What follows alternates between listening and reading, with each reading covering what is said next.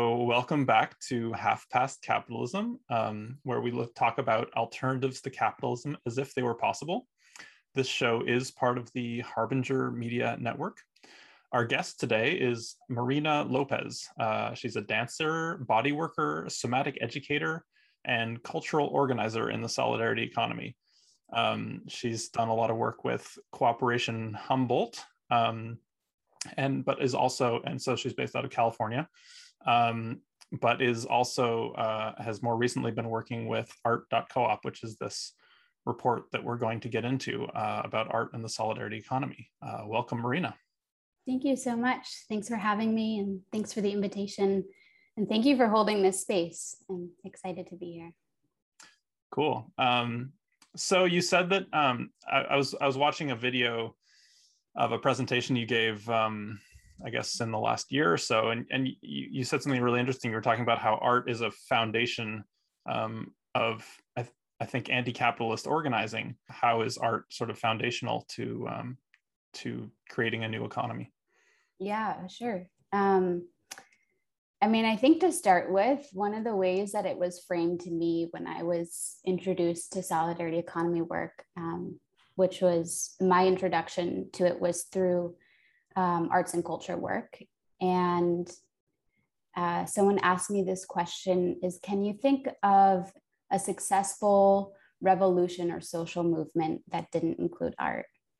And i just loved the way that because no art is what drives us. It's what drives culture. Um, and so i think part of you know what in thinking about that i you know i think about um, what we do as artists and we're really storytellers um, and we share stories from the past um, and about the past and we bring those stories um, we're kind of like we bend time to bring those stories um, that are often really woven with ancestral knowledge into our present context.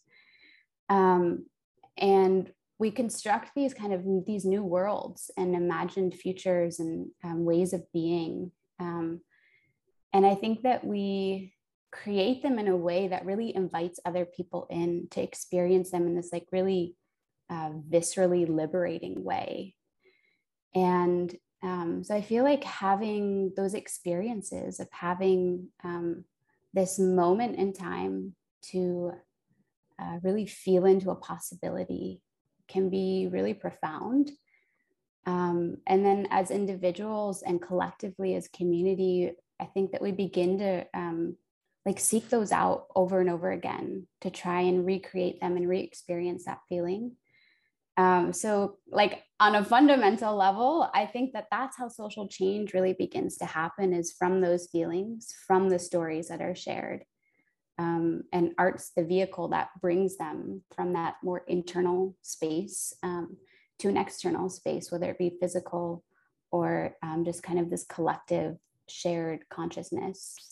Um, yeah, and I'm I'm in a master's program, and I love talking about the different functions that art has is like an invitation it's the party it's the process it's this future space um, yeah so i can talk more. I have more thoughts on it but um. i'm really interested in in the i guess there's a bunch of threads there but one is um, that sort of collective space. The other one is uh, sort of embodiment. The other one is um, uh, ancestral wisdom and sort of we- weaving all those things together into it into a shared experience or like feeling into a possibility i think was a really great phrase you just used.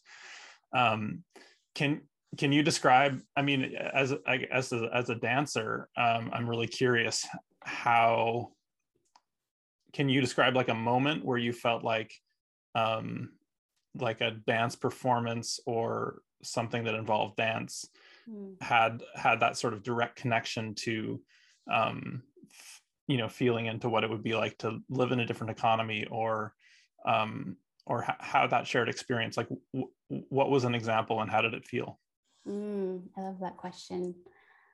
Um, gosh so many moments. I've been dancing since i was three so most of my life. Um, yeah i think so I started doing flamenco when I was 15. Um, and there's there's so much history in that form like so much history of resistance in that form of how it came to be um, but even just like the movements themselves there's like all these like lines of like kind of opposing forces that happen um, which i think is like a really beautiful metaphor that ties into this idea of resist and build uh, which is so much a part of solidarity economy work is like resisting these harmful systems and building and creating these um, these systems founded on care and cooperation. Um, so, like, just in the embodied movement of that form, I really feel it present.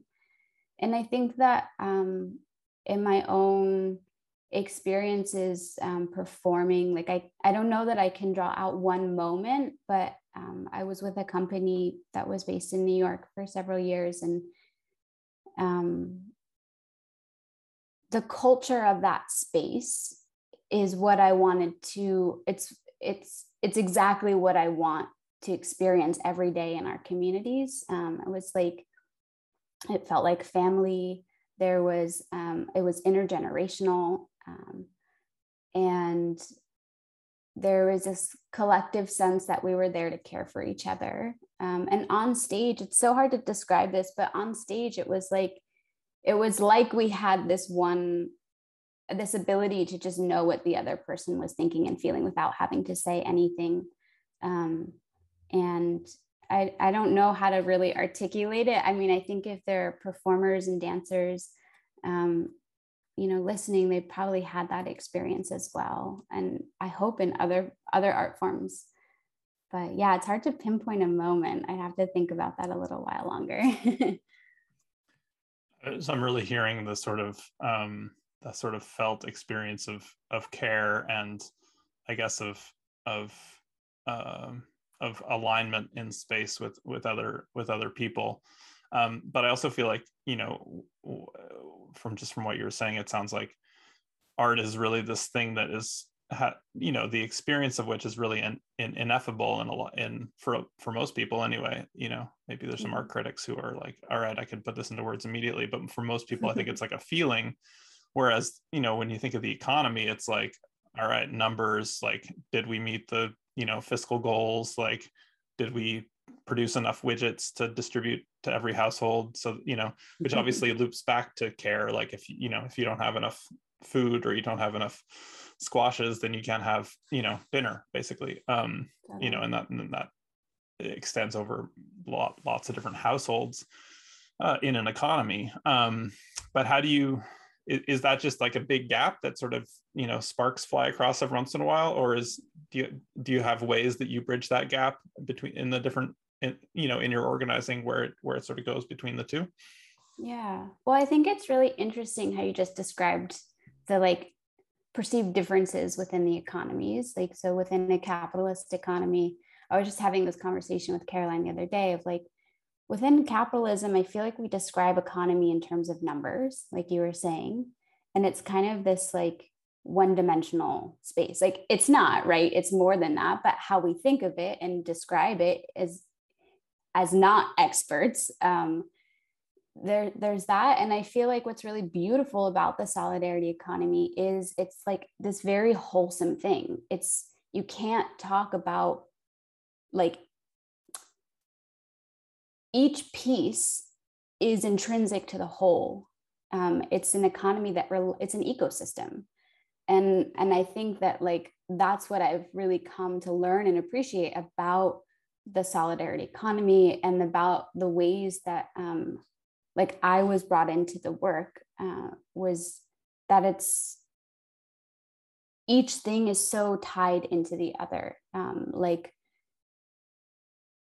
community food sovereignty work is tied into economic democracy work, um, which is tied into housing, which is tied into arts and culture and having spaces for creative and creative activity to happen, um, which is tied in to you know regenerative practices. Like it's all woven together. And i think that i really appreciate you know in solidarity economy spaces and work that like we can separate it out but there's this basic foundational understanding that like it can't function as separate units. That all has to work together. Um, so yeah sorry i don't i got a little sidetracked there.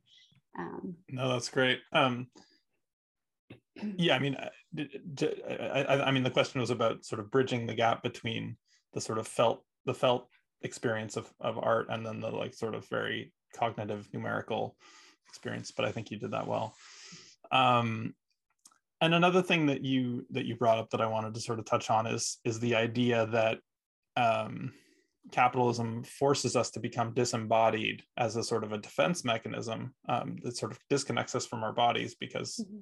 i mean maybe we can talk about why that is um, but then it sells that embodiment or that experience of embodiment back to us and i thought that was really elegant sort of mm-hmm. formulation but can you can you expand on that a bit um, and talk about what you meant by that?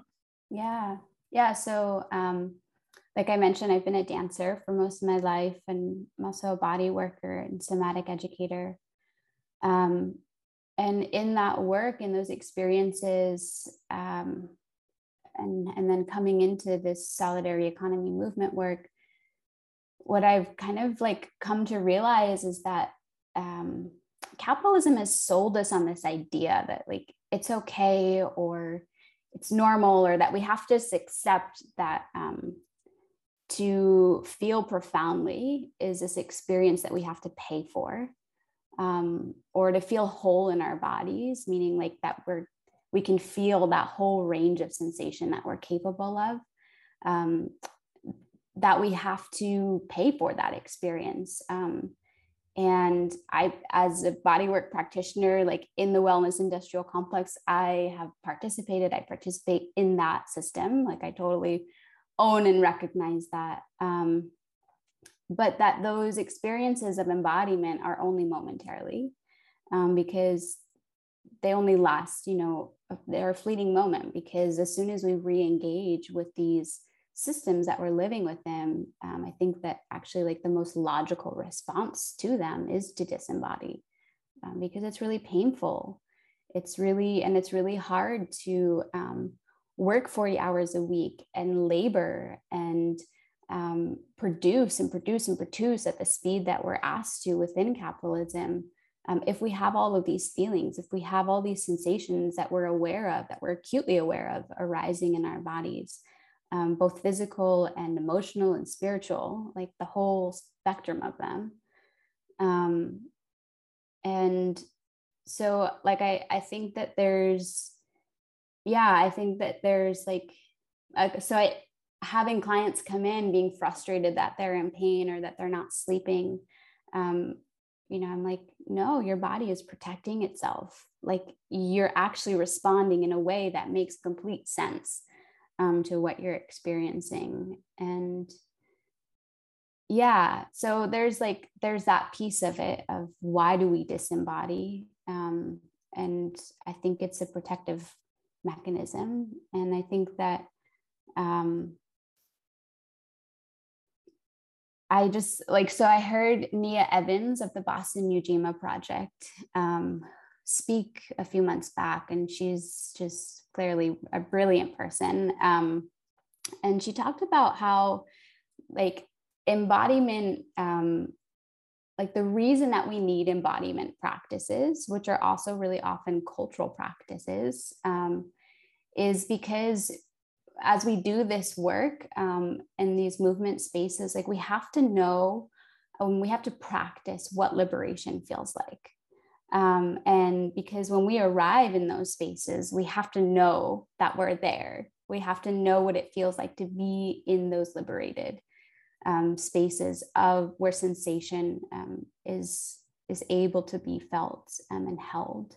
And I just thought that was like a really beautiful way to frame embodiment as not this like extra add-on thing, the way that art is often talked about, um, but that actually like it's really essential to this movement that um, if we're creating this economy that's founded on care and regeneration then we need to be able to feel care and to have regenerative practices within our own selves um, so that we can so that we know how to do that in an externalized way Yeah, it's interesting. I, I feel like one of the things that really has come up in in my experience of sort of you know cooperative or solidarity economy organizing is that when you create a space where it is even just a little more democratic uh, in terms of the workplace where people have a little more control um, all of a sudden you know instead of just putting themselves in a box and and bringing themselves to work like they bring a lot more of themselves and obviously that can be much more complicated as well mm-hmm. um, so i'm just uh, you know just you know because people have trauma people have experiences people have um, you know associations and and if they're not just sort of suppressing everything all the time and to fit into a hierarchical you know cube then they're then that, that stuff's gonna gonna be present um, you know in in the workplace um, which can which can feel like oh oh god the left is eating itself again kind of you know um, have that those sort of um, frustrations attached but I'm, I'm just curious what you know what's your experience of that? And and as as somebody who's sort of you know centering that how how would you approach um you know those those kinds of things coming up in a in a place where we're supposed to be efficient and numerical and uh, regularized and so on yeah i think those those uh, kind of interstitial spaces of transition are really interesting um, it's tough. I think that um, I think that communication and learning how to communicate effectively is such a beautiful tool for um, for addressing that. I'm actually just starting a project called Uncomfortable Conversations, and it's an invitation um, into discomfort and recognizing it as discourse, like as a place of learning and knowledge um, because I think that like I think that capitalism shies away from discomfort um, and also leaves us with so much discomfort that's unresolved, um, like no outlet to resolve it, right? Because the system is the issue. um, and yeah so i think that like what i found in my own life at least is um is being or having the skills to hold space for that and um and then inviting it inviting it in. So like i was at the grocery store the other day um, and the woman who was like handling the food that was going to nourish me was um, we, we've been building this like relationship just seeing each other for 15 minutes a week right? And i was asking her how she was and she was telling me this um, really vulnerable story about a huge transition that was happening in her life and relationship and we were just having this really sweet exchange. And the person in line behind us got really upset um, like very impatient even though i was still we were still having this you know she was still packaging the groceries um, and i just think that like if we can bring more moments of like recognizing each other's humanity into those spaces like that can be really transformational. And to know that like we don't always need to have the answer. There doesn't need to be resolution um, but that if we can show up and hold each other in our humanity like that i think is the first step. I think that there are more steps that workplaces can take um, to create a culture of care, to give people the time off that they need, to give people the tools that they need to process that deep trauma, um, to normalize having a practice and and and creating space for that and i think that that you know people are working on that that's happening um, but i think just being okay with your own humanity and showing up for other people's um, is like a really beautiful way to do that. Interesting.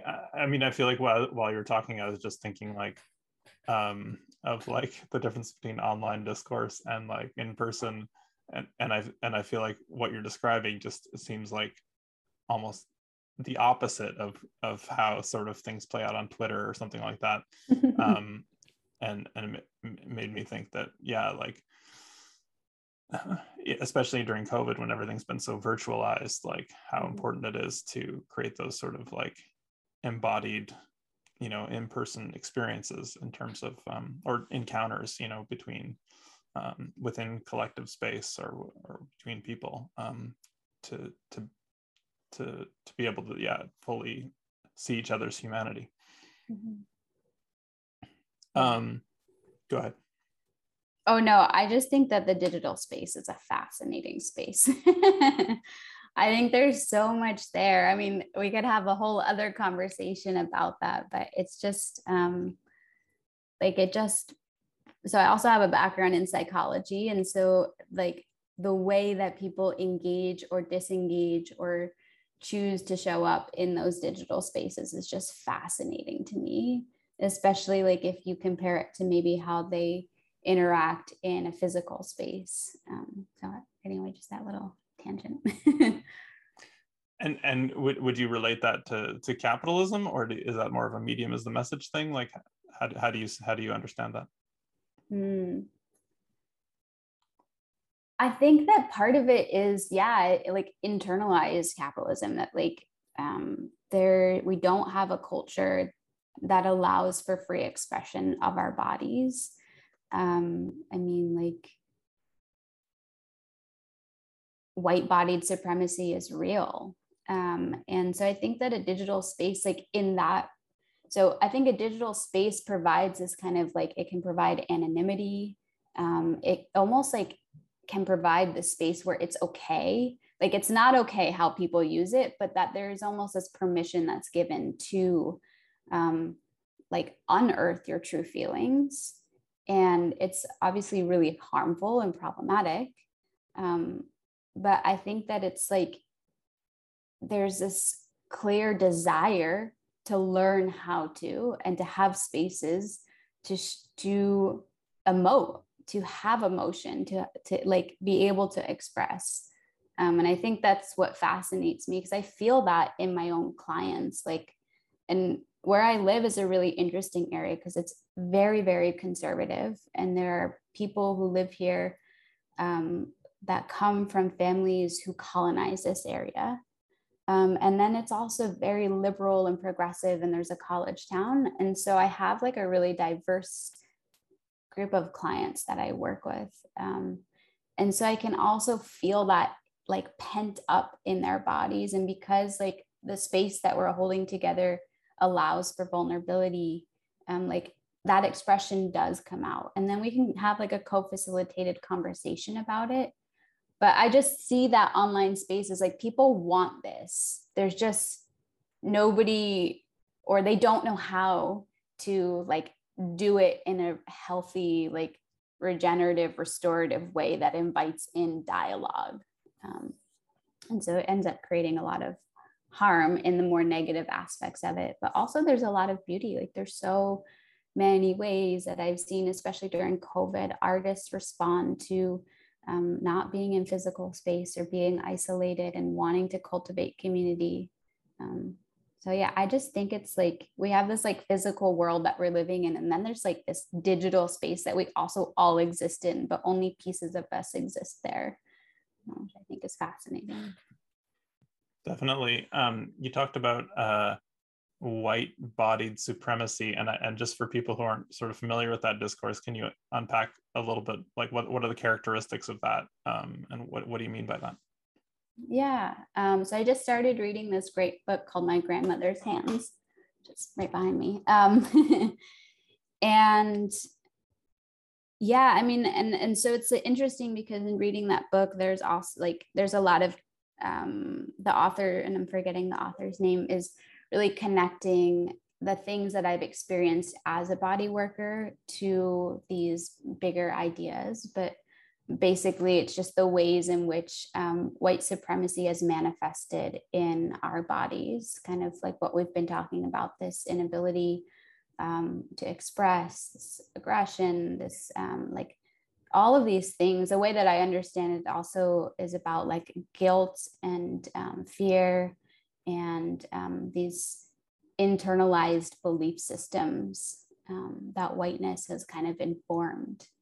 so i mean maybe if you have more to add too yeah I mean, I'm, I'm, I guess the way I conceive of it, and and this is without you know really having read up on it very much, but is is sort of a combination of of of things. One is sort of a, a trauma of yeah that that sort of shuts us off from like bodily expression like people like literally were that there's some some article about how like white people can't dance and how that's actually like the stiffness in in a, like a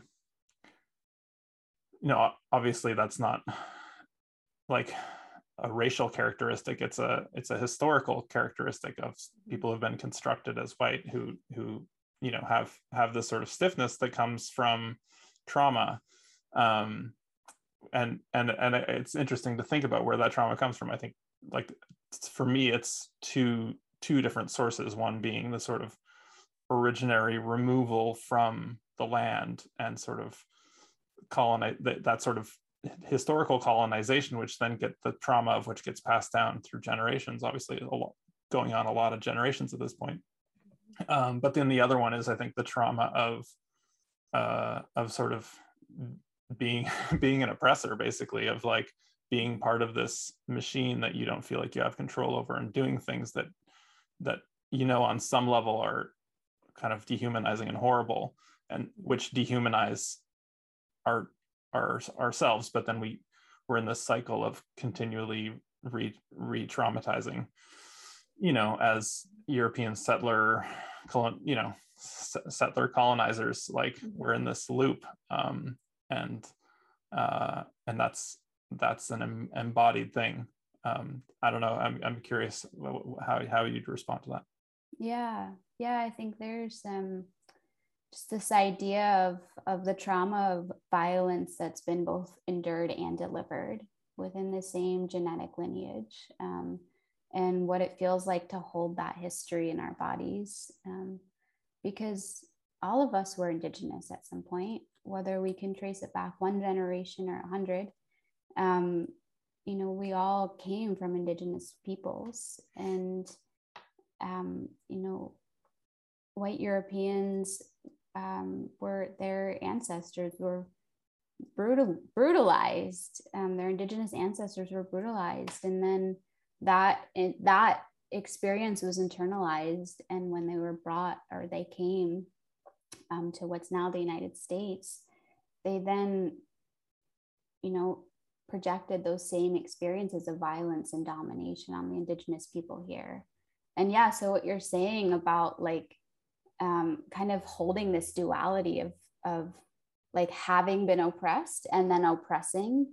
And um, i think that there's also this thread of like um, i think that there's this thread there's this like thread around um, like a loss of culture a lot and that whiteness has become this cultural identity but whiteness is founded on violence and domination. And so there's like if there's this threat of whiteness happening where we're like a lot you know as a larger society we're saying like this is not acceptable anymore. This needs to change.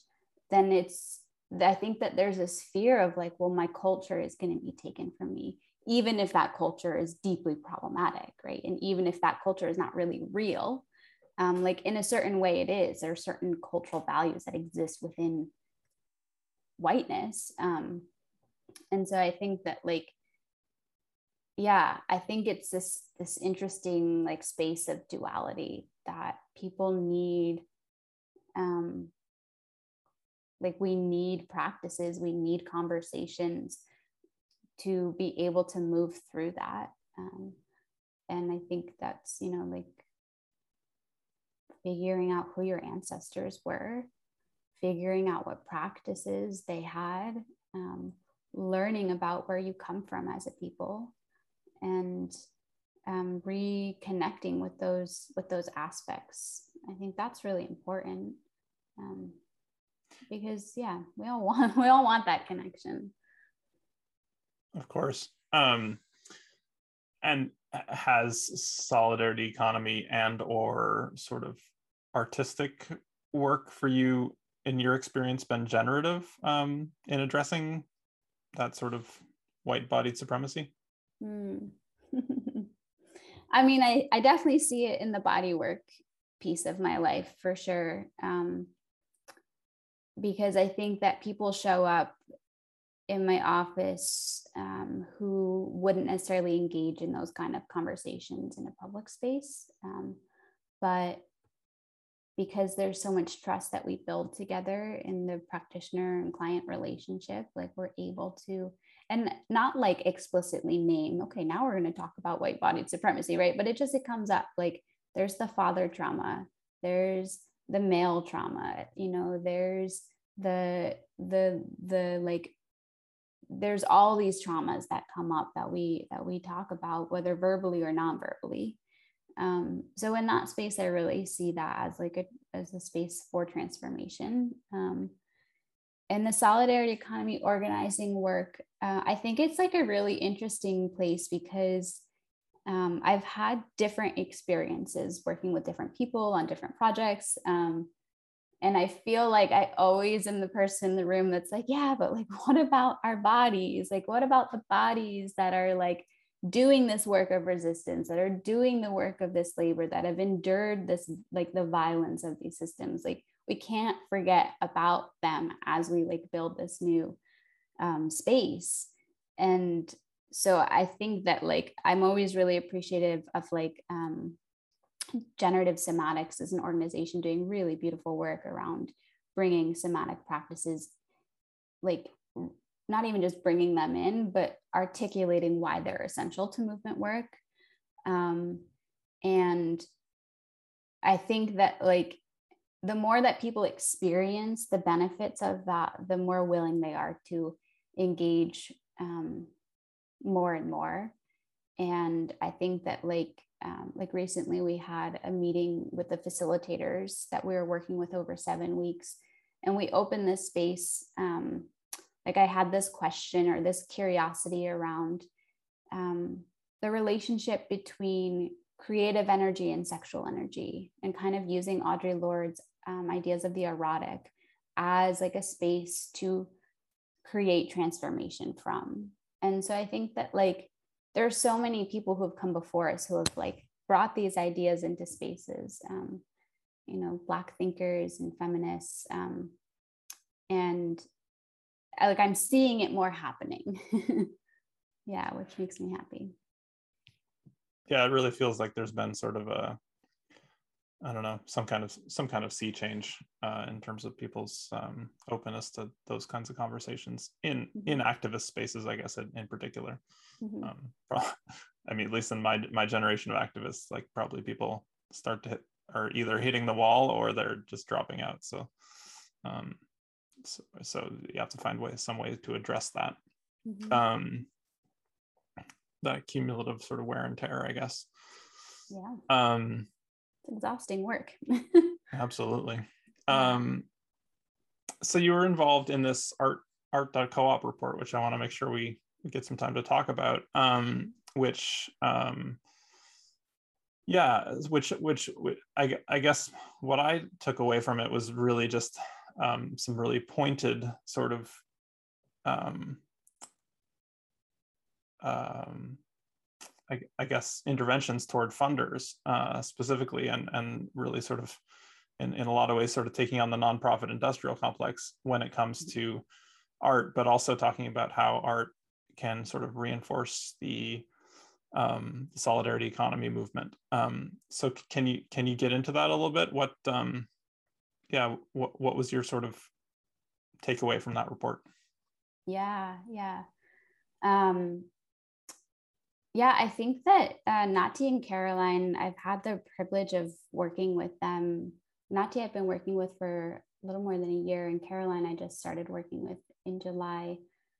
Um, but I think they have this like incredible ability together to like take on and challenge these systems, but in a way that like um, there's some critique, but there's also this like offer of of like it's not just naming the problem. They're like, well, there's this issue here, but what we really want to talk about is all the ways that it's being addressed already.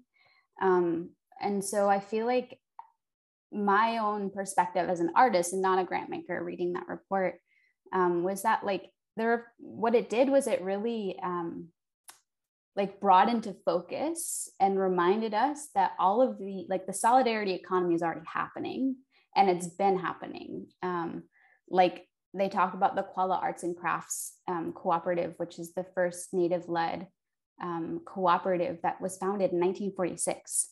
Like I was born in 91. I'm I'm a baby. So that seems like, but that's a long time, you know, that's a lot of history there.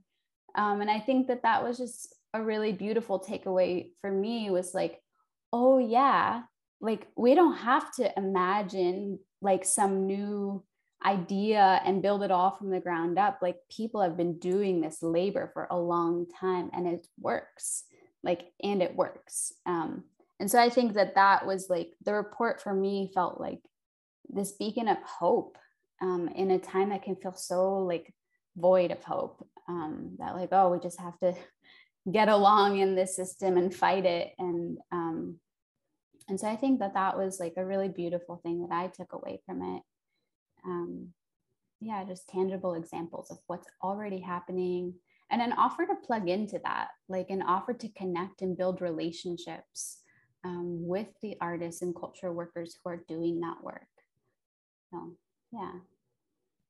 Another thing that sort of comes up in the report is the the star system. Um, you know, where where you have this sort of like massive concentration of resources and um, you know promotional budgets and everything else in a very small number of people. Um, what's your experience with with that, and and and and what was your sort of uh, thinking coming out of that report? Mm. Well, my partner's been an artist for 15 years.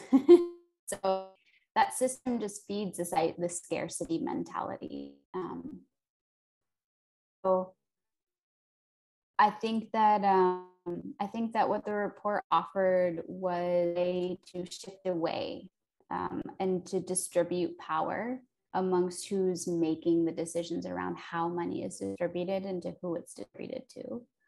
Um, and I think that that's like one of the one of the things that so we we so the report was released in March of 2020, the Solidarity Not Charity report. Um, there was like so much excitement, and then we held um, study into action, which was seven weeks of of studying together with grant makers and artists and culture workers. And so now we're kind of visioning into this phase two of like what's the next step for art.coop what role do we want to fill within this ecosystem? Um, and so i think that what's really come out of that studying together is that grant makers want to know how to do better um, that they want they took those tangible next steps that were written out in the report and they're asking okay how do we do this now how do we actually live into those values and make that happen so the response from grant makers has been really forthcoming. Yeah, it's been really positive. It's it's pretty amazing. I mean, we had a hundred and I think we had about 105 people in the cohorts altogether, and would say like at least half of them were grant makers. Um, so institutions who paid for people to come and study with us for set over seven weeks, and there's two hours of their time every week um, it was like a pretty solid commitment. Um, yeah. Wow. I mean, that, yeah. that's really, um, honestly, a little surprising because I feel like a lot of the things in the report were kind of like, you have too much power. You need to like share it and re- redistribute it basically. Um, yeah. To well, artists. I think, and I think that what's really cool is because like, um, so Nati and Caroline have incredible relationships that they've built over many years of being artists and cultural organizers. And I'm just kind of getting to step into their world um, and witness and learn from them. And a lot of the grant makers are also artists. Like they are also people who create, um, who got into into grant making because they wanted to support their community. Um, and so I think that like we talk about we talked about humanity earlier on and like you know, grant makers are humans who are existing within these institutions that have, you know, deeply harmful and problematic histories. Um, but there's still people who want to change that. They still want to engage um, and figure out ways to move through that. And that's what I really have seen from, you know, as a response from study into action. Yeah, and I, I'll just add too, just like one more little thing is that you know in the last um, in the last six months, Art.coop's been able to move sixty thousand dollars of institutional money to directly fund many of the artists who were in the report. So like that's real, that's happening, and I I think that that will keep happening. Um, because I think the art co-op is in this really unique position to be kind of a bridge between grant makers and artists who are on the ground doing this work um, and to be this place where there can be this shared um, exchange of learning hmm. um, and and what what's i guess from your perspective kind of coming out of that series what's on the horizon for for you in terms of where where the next steps are to develop you know art and the solidarity economy yeah. Um, well, for me personally, I just started a master's program in art and social practice. So um, there's that piece, but it feels very connected to the work that I'm doing with Art Co op. I mean, Caroline's a socially engaged artist. Um, so, yeah, I think that we're we just had a visioning session with the group of facilitators who held space for those seven weeks. Um, and they're brilliant humans, like they're incredible. And so we're going to take the rest of the year um, to rest a little bit um, and to kind of reflect on what we learned from study into action. We got we also got amazing feedback from a lot of the participants. Um, and one of the questions that we asked them was what role do you see art.coop playing within the solidarity economy ecosystem? Because we really wanted to like we don't want to do we don't want to repeat work and we don't want to um, use the position that we're in to take away money from the artists who are doing this work. Like we're really clear about that. Um, but we do want to know if there are gaps that need to be filled and how we could fill those gaps. Um, so we're kind of sitting with all of this amazing feedback and these very clear um, commitments to what we what we want to do and what we don't want to do and also our capacity as um, as humans. and Nati and Caroline are both mothers, and Nati just had a baby, which is so exciting. So, like, how do we really cultivate um, and live into this value of care as we organize this space? Um, but I think that I think that like education um, and kind of existing the, as this bridge will be a part of the next phase of what we do. And are there specific examples of sort of solidarity economy work, you know, or I guess organizing among artists that that inspire you in particular, or or that that stand out to you as examples of of a, of future direction? Yeah, I mean, I think that um, like all of the projects and named in the report were really incredible. Um, I'm trying to think of a few that are like the Boston Ujima project. They're having this um, cultural conference right now that's happening. Um, and so they're a, a democratically run uh, investment firm that in basically reinvests within the community um, to artists and culture workers and uh, they're all they're BIPOC led, um, and so it's that's one that's one piece of work that I'm really excited about. Like, so I really love this like intersection between economics and art. Um, like, I just think it's really cool to use creative practice to change the way that money is moved. Um, and so, like, I also am excited about like the East Bay Permanent Real Estate Cooperative um, that's buying uh, land in Oakland um, and turning it into cooperative housing for artists and creative that's affordable. Um, like I think that those are just like really tangible examples of um, using like the skills of an artist to create this vision and then um, like using that to articulate how the benefits of moving money in this way and then like moving that money and supporting these artists um, in like real life material like supporting their material conditions um, yeah i'm i'm also co-coordinating this working group called arts culture care and the solidarity economy um, which i'm hoping is going to be like it's it's an art centric space, um, which I don't think we have a lot of.